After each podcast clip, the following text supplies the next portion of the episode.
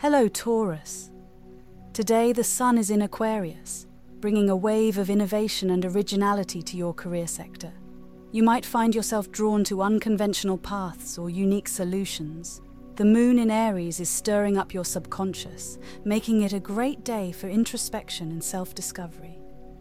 The most impactful aspect today is Pluto conjunct Mars in Aquarius, which is a powerful energy that can lead to transformation and rebirth. Harness this energy to make significant changes in your life.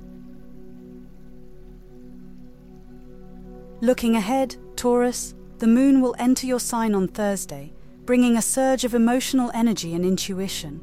On Saturday, Venus, the planet of love and beauty, will move into Aquarius, encouraging you to embrace uniqueness in your relationships. The most significant transit next week is the Sun entering Pisces on Tuesday, which will illuminate your social sector and bring opportunities for networking and making new connections. That's all for today, Taurus. Remember, the stars can guide you, but it's up to you to make the most of their energy. Stay tuned for more insights and don't forget to share this horoscope with your friends.